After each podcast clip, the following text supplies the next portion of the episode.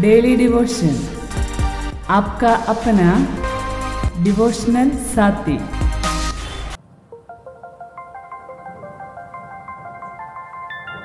Praise Lord प्रभु के नाम की महिमा हो और आज के पवित्र दिन प्रभु के नाम से आप लोग के सामने आने के लिए प्रभु सहायता किया, प्रभु को मैं धन्यवाद देता हूँ। सुंदर दिन परमेश्वर ने दिया है।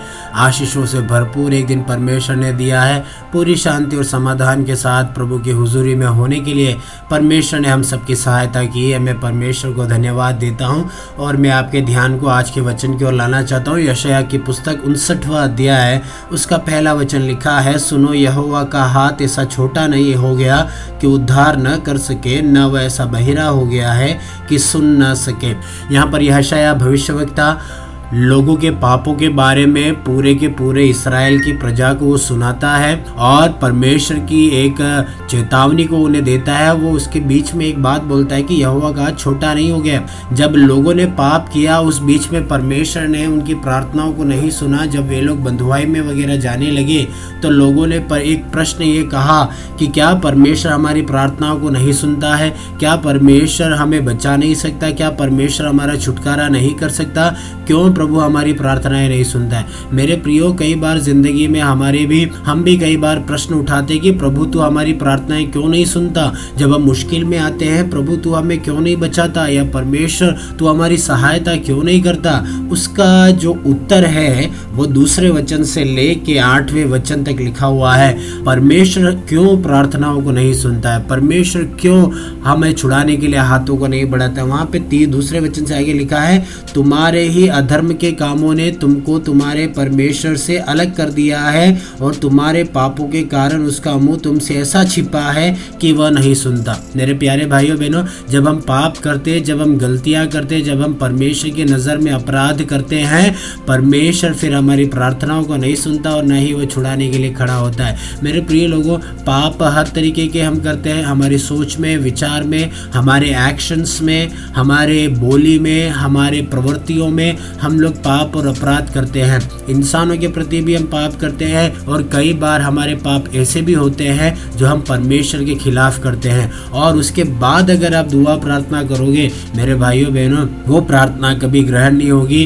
उस दुआ में कोई असर नहीं होगा। इसलिए सबसे ज़्यादा ज़रूरी यह है, एक पाप रहित जीवन जिया जाए। मेरे प्रियो, जब हमें कोई बीमारी होती है, कोई रोग लगता है, हम तुरंत उसका इलाज करते हैं, डॉक्टर के पास जाते हैं, दवाइयाँ लेते हैं और जब तक वो बीमारी ठीक नहीं हो जाती, तब तक हम इलाज करवाते हैं। लेकिन क्या आपने आपके स्वभाव को ठीक करने की कभी कोशिश की है? क्या आपने कभी आपके अंदर जो पाप की प्रवृत्ति है, उसे ठीक करने की कोशिश की? उदाहरण के लिए, आपको झूठ बोलने की आदत होगी? क्या आपने उस झूठ बोलने की आदत को छोड़ने की कोशिश किया है?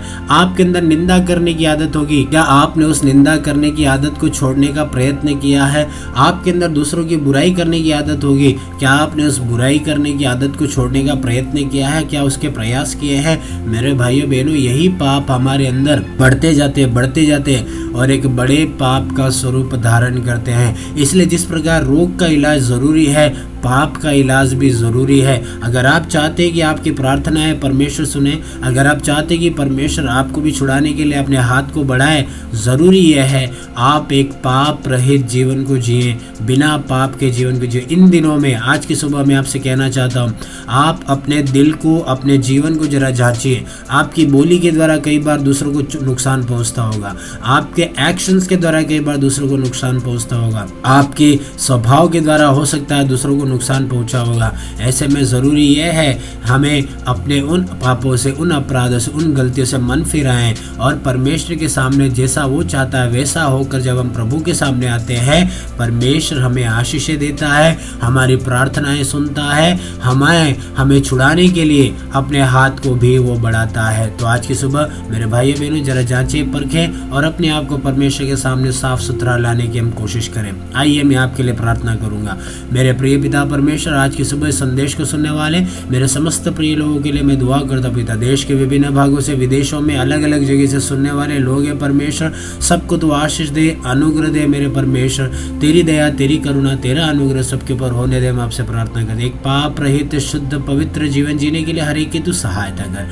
यीशु के नाम से हमें दुआ मांगते हैं। आमीन। और आज का दिन आपके लिए आशीष में हो, आज का दिन आपके लिए मंगलमय हो। इसी प्रार्थना, कामना और अपेक्षा के साथ आप सब लोगों को जय मसीह की।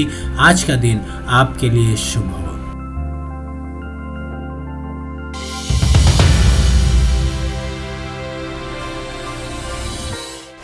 डेली डिवोशन आपका अपना डिवोशनल साथी। हर रोज सुबह साढ़े सात बजे। सोमवार से शनिवार तक। हिंदी में। सुनिए लाइव फेसबुक और यूट्यूब पर।